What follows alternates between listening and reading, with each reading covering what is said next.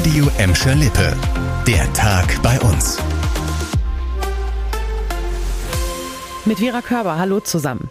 Sturmtief Eugen hat nur wenige Schäden in Gladbeck, Bottrop und Gelsenkirchen angerichtet. Am häufigsten musste die Gelsenkirchener Feuerwehr ausrücken.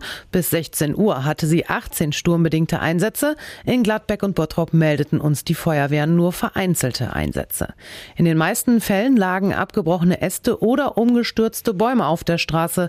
Vereinzelt sind auch Dachziegel von den Häusern gefallen. Verletzte meldeten die Feuerwehren aus Gladbeck, Bottrop und Gelsenkirchen nicht. Bei einem Flachdach in Gelsenkirchen-Erle hatten sich Teile der Dachkonstruktion gelöst. Die Feuerwehr musste die losen Teile entfernen und die Reste des Dachs sichern. Wegen des Sturms blieb das Impfzentrum in Recklinghausen, das auch für Gladbeck zuständig ist, geschlossen. Die ausgefallenen Termine sollen noch in dieser Woche nachgeholt werden. Der Moviepark in Kichellen bereitet sich trotz fehlender Perspektive auf eine Öffnung nach dem aktuellen Lockdown vor. Man sei im Austausch mit der Stadt Bottrop und könne die Hygienekonzepte jederzeit anpassen, sagte uns Geschäftsführer Thorsten Backhaus. Die Auswirkungen der Pandemie für den Moviepark sind auch in diesem Jahr bitter.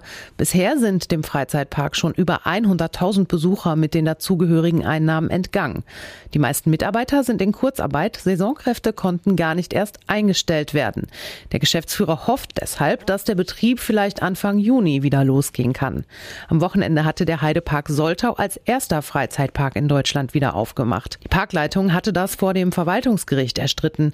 Über rechtliche Schritte denkt der Moviepark-Chef noch nicht nach. Die Corona-Lage in NRW mache da im Moment nicht viel Hoffnung auf Erfolg, sagt er uns.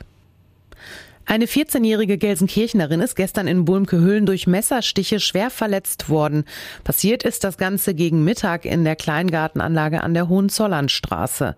Als die alarmierte Polizei bei der Verletzten ankam, war ein 16 Jahre alter Bekannter bei ihr. Er verstrickte sich während der Ermittlungen zur Tat in Widersprüche. Bei einer Durchsuchung fanden die Polizisten ein Klappmesser bei dem jugendlichen Gelsenkirchener. Deshalb wurde er vorläufig festgenommen. Die 14-Jährige musste zur weiteren Behandlung ins Krankenhaus. Zeugen, die die Tat in der Kleingartenanlage beobachtet haben, sollten sich bei der Polizei melden. Das war der Tag bei uns im Radio und als Podcast. Aktuelle Nachrichten aus Gladbeck, Bottrop und Gelsenkirchen findet ihr auch jederzeit auf radio und in unserer App.